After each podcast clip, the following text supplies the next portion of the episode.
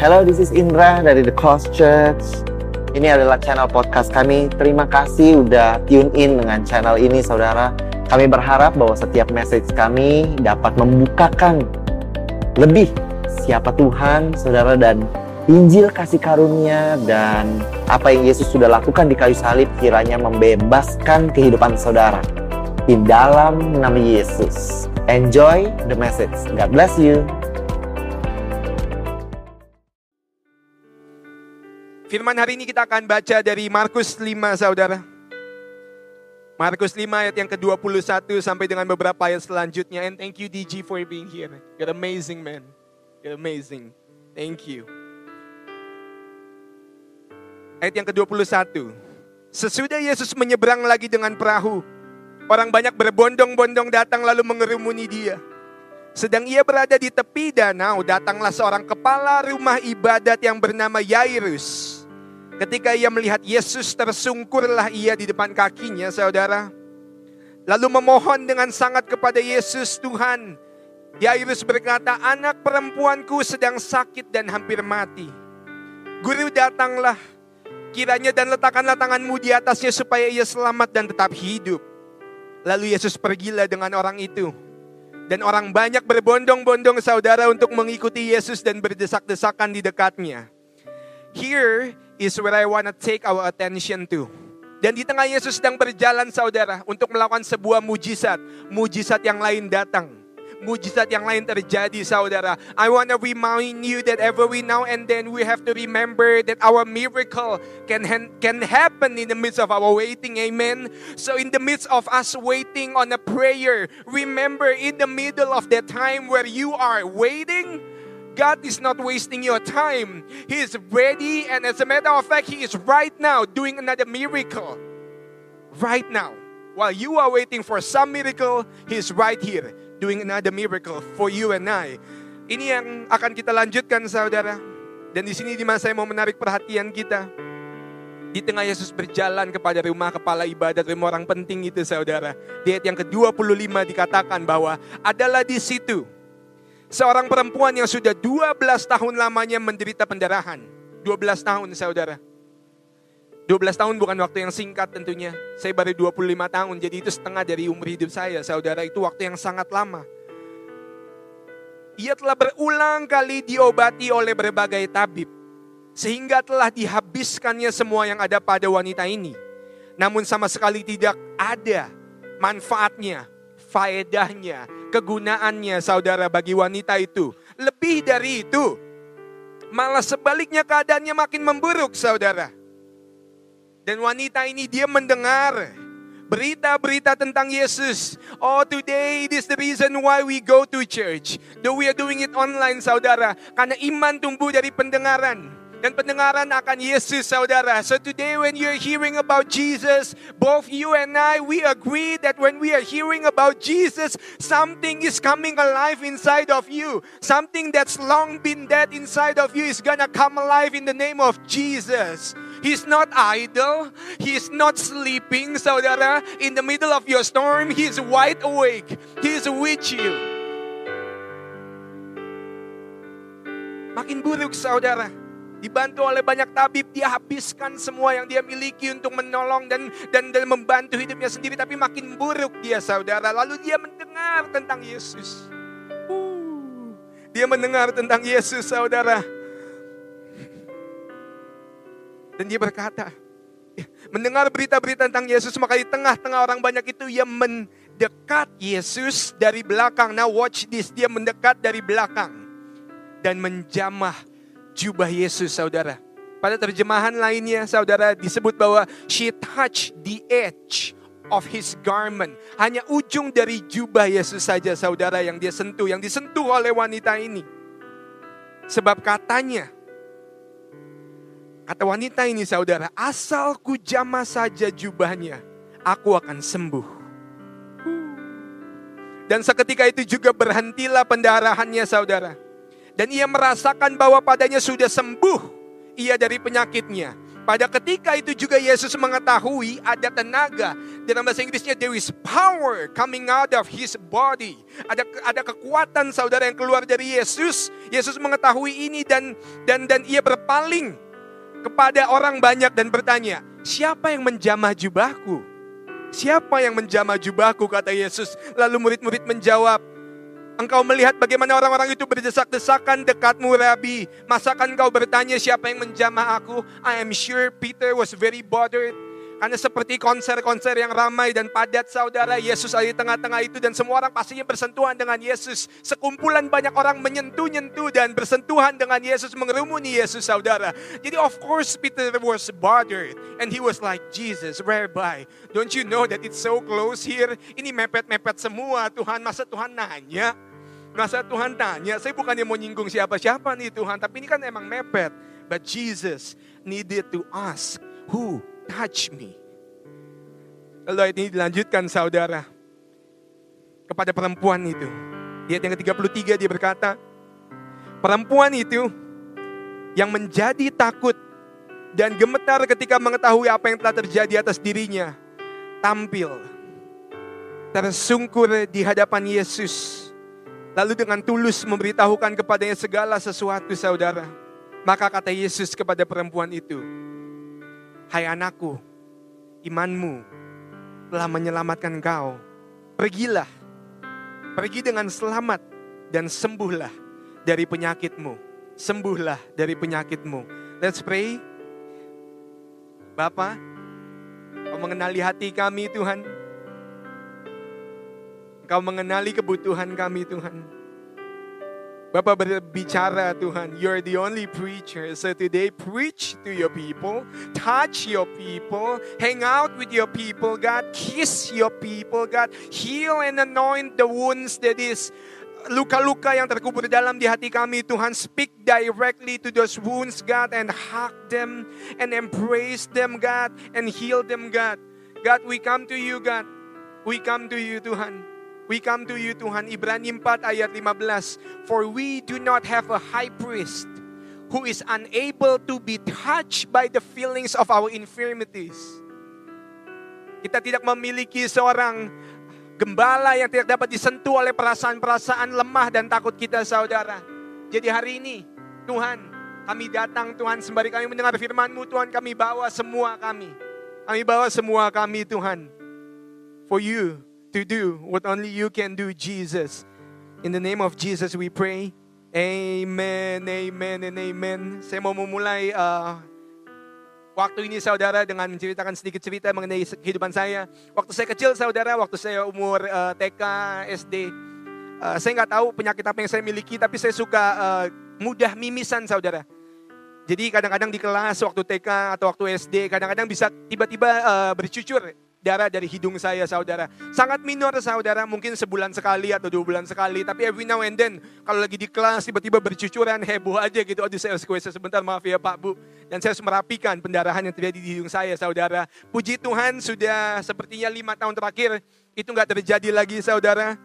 I didn't pray much about it, but He is able and He's willing to pray me before I can ask about it. Amen.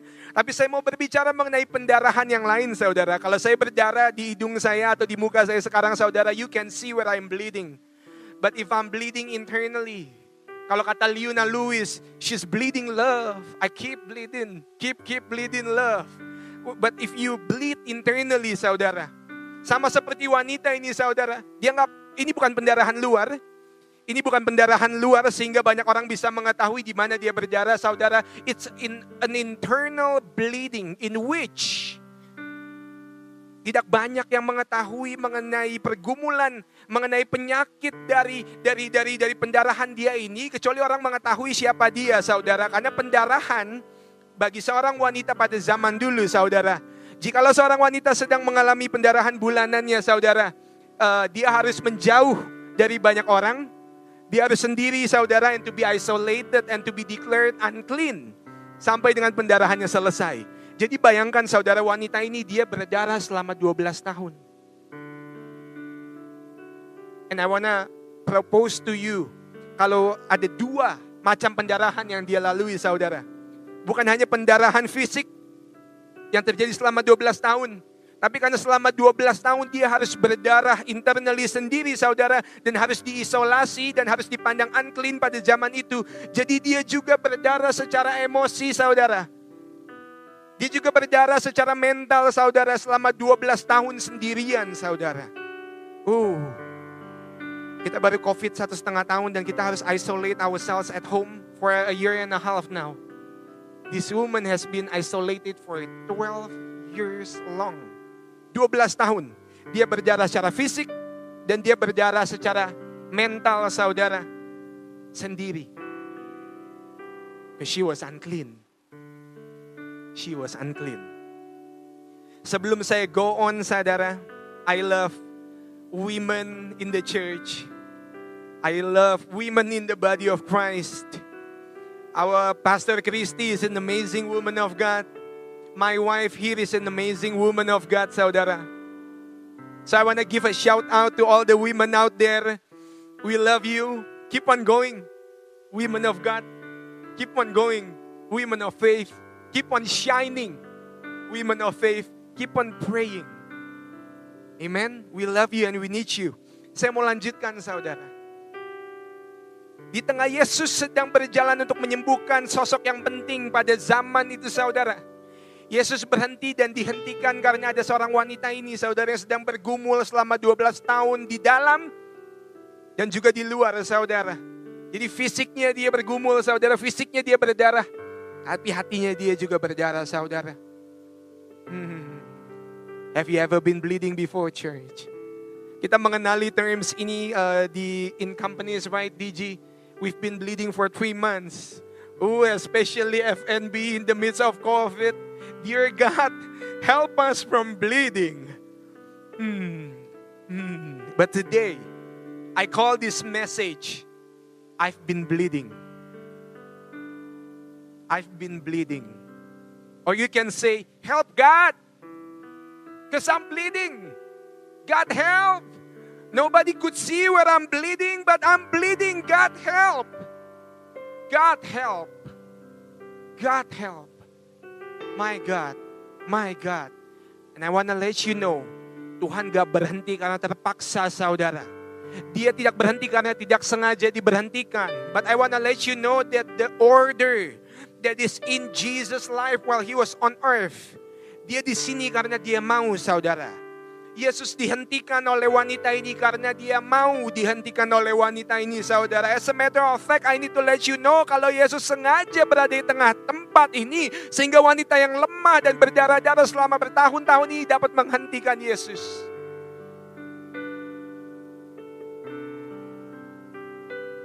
We thank you that you know all of our problems, God. Kalau masalah kita nyata Tuhan. Kalau kebutuhan kita nyata Tuhan Pasti juga kekuatanmu lebih nyata Tuhan dari setiap kebutuhan dan pergumulan dan perjuangan hati kami Tuhan. Jadi, jadi wanita ini saudara, she came to Jesus dari belakang now. She came. Yang pertama adalah dia dengar tentang Yesus. And then she came. She was trying to come to Jesus. Dan waktu dia mencoba untuk menghampiri Yesus, dia berkata dalam hatinya, di ayat lain itu disebutkan bahwa she thought to herself, if only I could touch the edge. Kalau saja saya bisa menyentuh ujung dari jubah Yesus, pastilah saya sembuh. Karena dia sudah dengar Yesus menyembuhkan orang lain. Dan menurut dia saudara mungkin ini jalan satu-satunya bagi dia bisa sembuh.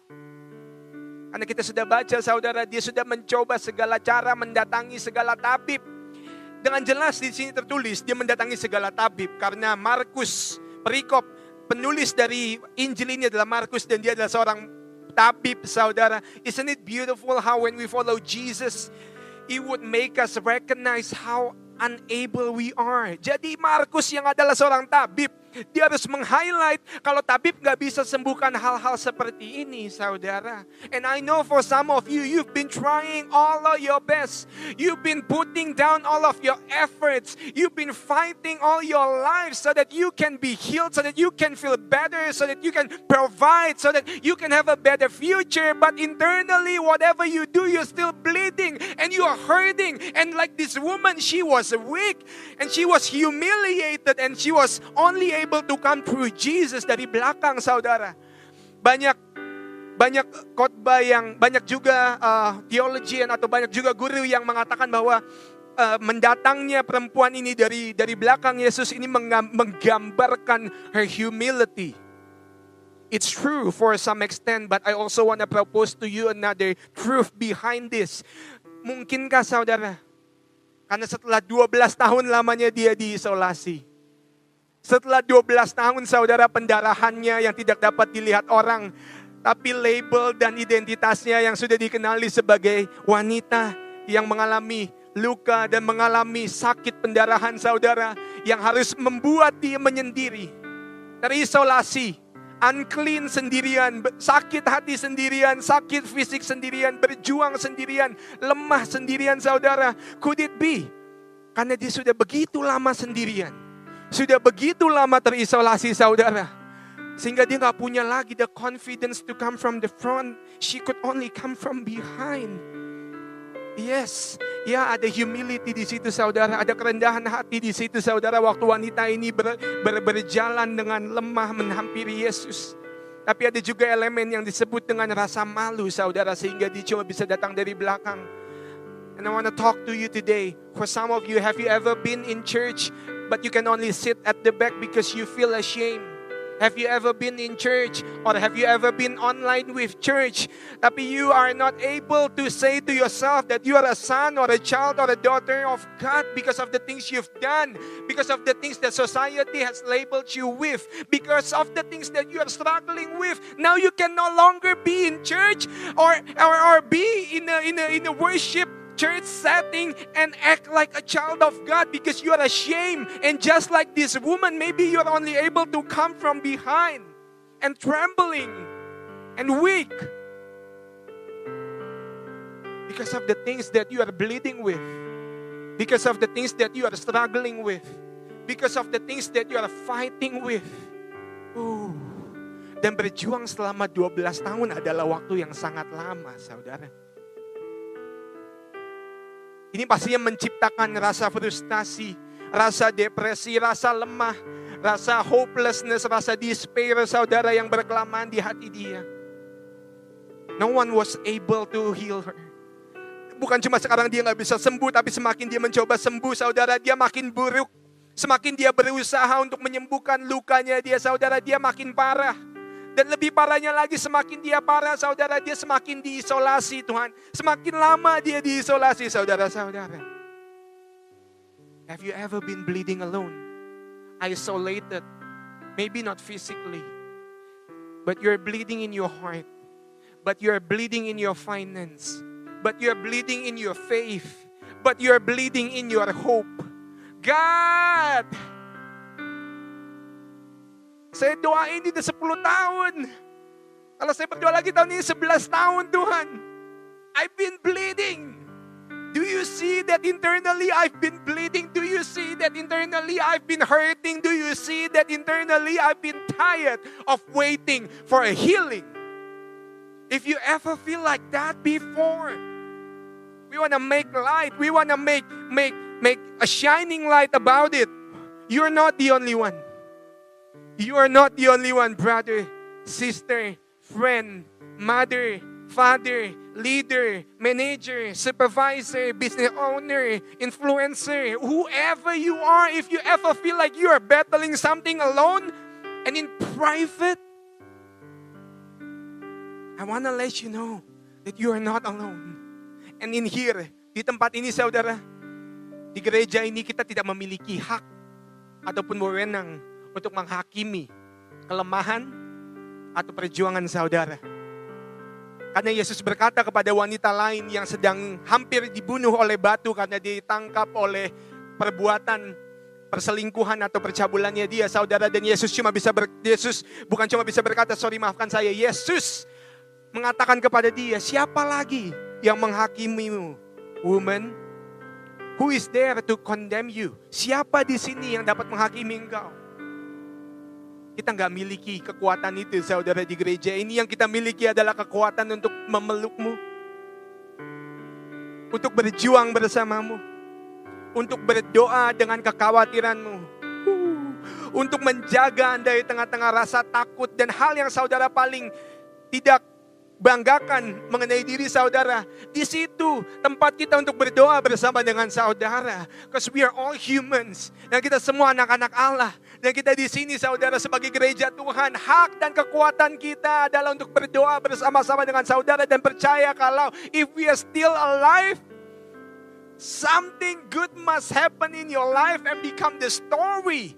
Become the testimony of your life. That's the only reason why God is keeping you alive.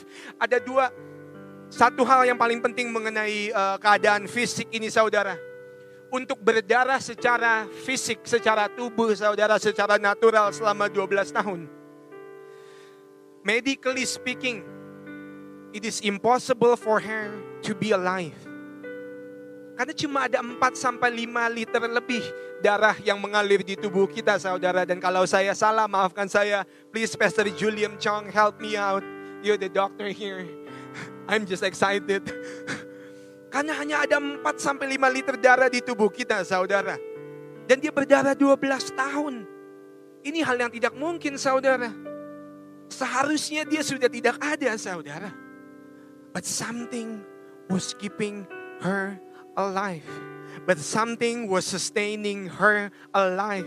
But something was holding on to her so that she can stay alive even though she was not able to keep herself alive. Sama seperti banyak dari kita di sini saudara. I want to let you know that the fact about you being here at church, all about it is a miracle. All about that is a gift.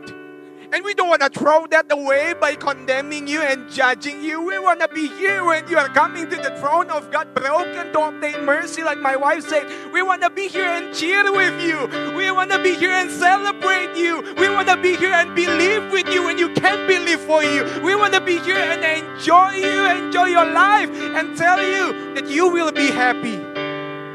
You will find what you were looking for. All what you were looking for, He will find you. It was impossible for her natural condition. Buat dia 12 tahun berjalan dan masih hidup saudara. Oh, it was impossible. Jadi dia masih hidup aja di situ saudara itu udah mujizat. Tapi kadang mujizat itu nggak cukup kan saudara? Dan I don't wanna be foolish in a way that I want to tell you kalau hidup akan baik-baik saja atau atau diminish your pain because you're going through unique pains that maybe you've been battling just with yourself. But here as a brother, sebagai seorang sahabat di dalam Tuhan, yang saya mau bilang adalah kalau Anda masih bernafas, whoever you are, with you, kita sebagai gereja, di mana pun saudara berada, kita mau berharap bersama-sama dengan saudara. Kita mau menantikan Tuhan, kita mau menantikan jamahan Tuhan. Waktu saudara sudah tidak bisa lagi menantikan Tuhan. That's the reason why we are here at church. So we can pray with you. We can celebrate you. And I want to dive deep to the core of my message, saudara. Markus 5, saudara. Saya mau ulang dari ayat yang ke-27, dibilang, ketika dia mendengar, sorry, uh, Alkitab saya in English. When she heard about Jesus, she came behind him and the crowd and touched his garment. For she said in her heart, if only kalau saja saya bisa menyentuh jubahnya, saya pasti sembuh. Immediately. Hmm. Hmm. Immediately saudara. Seketika itu juga dia sembuh. Seketika itu juga dia sembuh saudara. Dan mungkin bagi saudara, tapi beda banget. Jos, di hidup saya saya udah di gereja dari saya lahir. Tapi penyakit saya ini, tapi masalah saya ini, masih terjadi dan masih berlangsung terjadi. Ini beda banget. You don't know what I'm battling with. Just you don't even wanna know what I'm fighting with. You don't even wanna care about what I'm fighting. I'm too dirty. I'm too ashamed. I should be isolated. I should be alone. I should be in despair. You don't wanna know what I'm dealing with. I'm just an addict. I am just. I am just and just. But sister, friend, brother, I'm sorry that you are fighting with it for such a long time. I am sorry that you're fighting with it such, for such a lengthy time. Dan, dan mudah bagi kita saudara ketika kita bergumul di tempat yang sama atau bergumul dengan masalah yang sama, berjuang, bertarung dengan masalah yang sama saudara. Mudah bagi kita manusia ketika kita berjuang dengan masalah yang sama untuk waktu yang berkepanjangan. Masalah itu telah menjadi identitas baru kita saudara. Mudah bagi kita. Gak disebut nama wanita ini saudara. Tidak diketahui nama wanita ini saudara. Dia diketahui sebagai wanita yang berdarah. Yang menderita pendarahan selama 12 tahun. Oh, it's easy for us to mistake what we are with our battles. When we are battling with things for so long. Oh, I'm just a depressed person. Oh, I'm just a this. I'm just an addict. I'm just a failure. I'm just a single parent. I'm just a worker. I'm just an employee. I'm just a failure.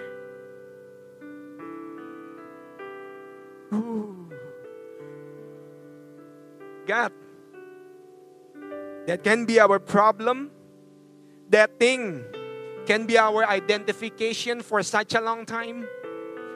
But they, the healer of all healers, you are here, God. And we believe when our genetic is touching you, God, we believe that when our problem is touching you, God, you will change our situation. You will heal our situation, God. Let's read further. Seketika itu juga, pendarahan yang ada di tubuhnya berhenti, saudara. Lalu dia merasakan di tubuhnya bahwa ia telah sembuh dari penyakitnya. Lalu Yesus seketika itu juga mengetahui apa yang terjadi kepadanya dan mengetahui bahwa ada kekuatan, ada power, ada tenaga yang keluar dari dia saudara. Dia berhenti. He stopped on his tracks and turned around to the people dan bertanya, Who touched me? Who touched me? I want to let you know that when you are hurting and in pain and in depression and in discouragement, your discouragement and pain are touching God. Kita tidak memiliki high priest yang tidak dapat disentuh oleh kekhawatiran dan ketakutan kita, saudara. So whenever you are hurting, whenever you are in pain, alone as you might be, your pain and your heart is touching God because He is your Father and He cannot not care for you. All your pain is touching God. Your pain is touching God. Your pain is in touch, in, in, in, in connection with God. He's not far, He's not distant. When you are crying, your tears are touching God. Your tears are touching Jesus. And if you're waiting for a long time, wait for it. Ini mengganggu saya, saudara. Ayat ini begitu mengganggu saudara dari begitu sorry mengganggu saya dari saya kecil. Karena Yesus yang adalah Allah bertanya siapa yang sentuh saya. Nah saya pernah belajar Alkitab saudara waktu saya lebih muda. Dan tiga elemen utama dari Allah yang membuat dia Allah. Tiga elemen ilahi utama dari Allah yang membuat ia Allah. Yang pertama adalah He is omnipotent. And then He is omnipresent. And then He is omniscient. Yang artinya adalah yang pertama dia maha mampu, maka itu dia Allah. Yang kedua adalah dia maha hadir, maka itu ia Allah. Dan yang ketiga adalah ia maha tahu, maka itu dia Allah. Dan saya begitu terganggu oleh ayat ini saudara. Karena kalau Tuhan bertanya, ini aneh banget karena Tuhan maha tahu dan Tuhan gak mungkin gak tahu siapa yang sentuh dia saudara. And could it be And now I've learned the reason why he needed to ask. I'm telling you the reason why he asked. Alasan mengapa Yesus bertanya, Who touched me? Bukan karena Yesus tidak tahu wanita yang sudah menyentuh dia dan mengakibatkan kekuatan keluar dan masuk ke dalam wanita dan menyembuhkan wanita tersebut saudara. Alasan mengapa Yesus bertanya siapa yang menyentuh aku? Bukan karena Yesus tidak tahu. Tapi karena ternyata saudara Yesus tahu siapa yang sentuh dia. Tapi wanita ini dia sudah tidak tahu siapa lagi diri dia saudara. The reason why Jesus needed to ask that question out loud bukan untuk permalukan dia supaya semua orang tahu penyakitmu. No, no, no, no, no, no, no. Itu bukan Tuhan kita, saudara. Itu bukan Tuhan kita, saudara. Dia nggak permalukan, saudara. Dia akan melindungi, saudara. Dia ayah, saudara. Dia kekasih hatimu, saudara. Hmm. So when you bring to Him your pain and shame and hurt, what He's gonna do about it is embrace you. Dan kalau saudara sudah berjuang begitu lama akan penyakit atau kekhawatiran atau pergumulan saudara, sehingga pergumulan saudara telah menjadi identitas baru saudara, dan saudara tidak tahu lagi siapa diri saudara, saudara tidak bisa kenali lagi anak Tuhan yang ada di dalam hati saudara. I want to let you know that when your pain touch God, He heals you and He will stop you to remind you, who touched me, girl? Who touched me, son?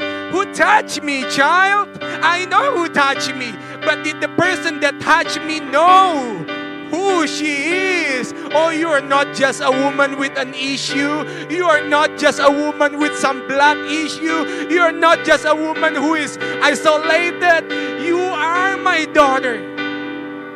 And if you ever forget that, I will stop you and remind you who you are.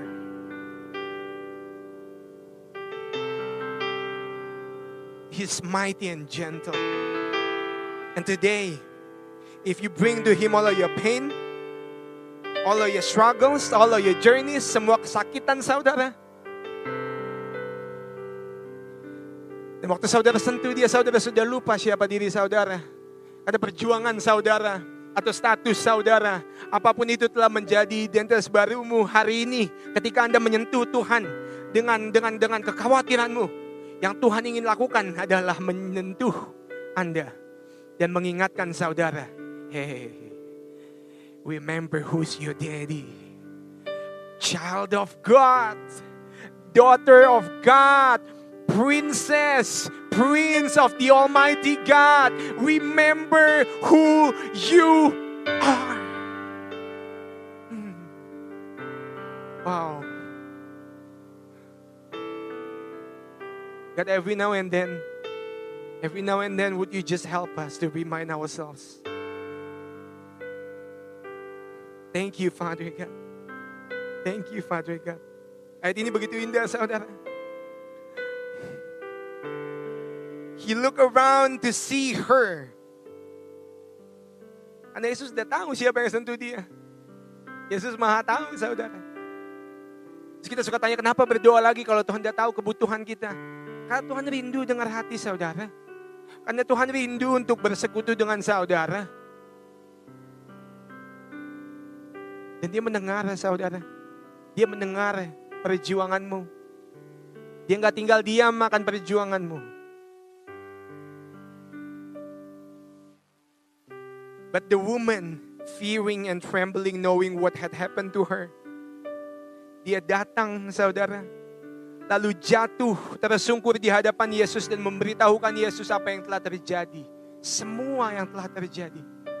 So today, I want to invite you to take some five minutes to pray. Lima menit untuk membuka hati saudara secara transparan, setransparan mungkin saudara. And today, God, we don't want to pray pretty. We don't want to pray beautiful, God. God, today we want to pray ugly. God, today we want to pray broken. Karena kita nggak memiliki gembala yang tidak dapat disentuh oleh perasaan takut, lemah, dan khawatir kita.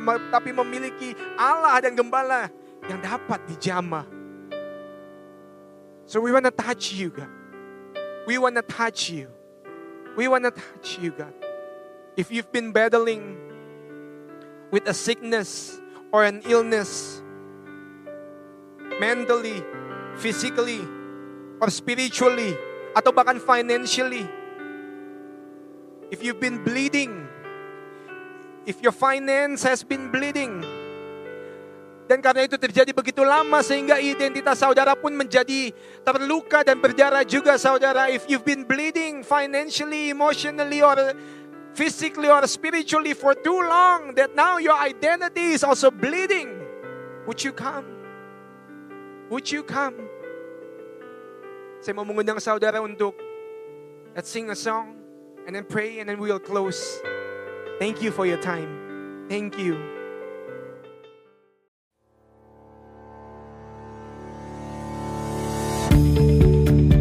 Terima kasih lagi sudah mendengarkan episode ini saudara dari podcast ini. Thank you so much saudara. Saya berharap bahwa Injil kasih karunia dan apa yang Yesus sudah lakukan bisa membebaskan kehidupanmu saudara.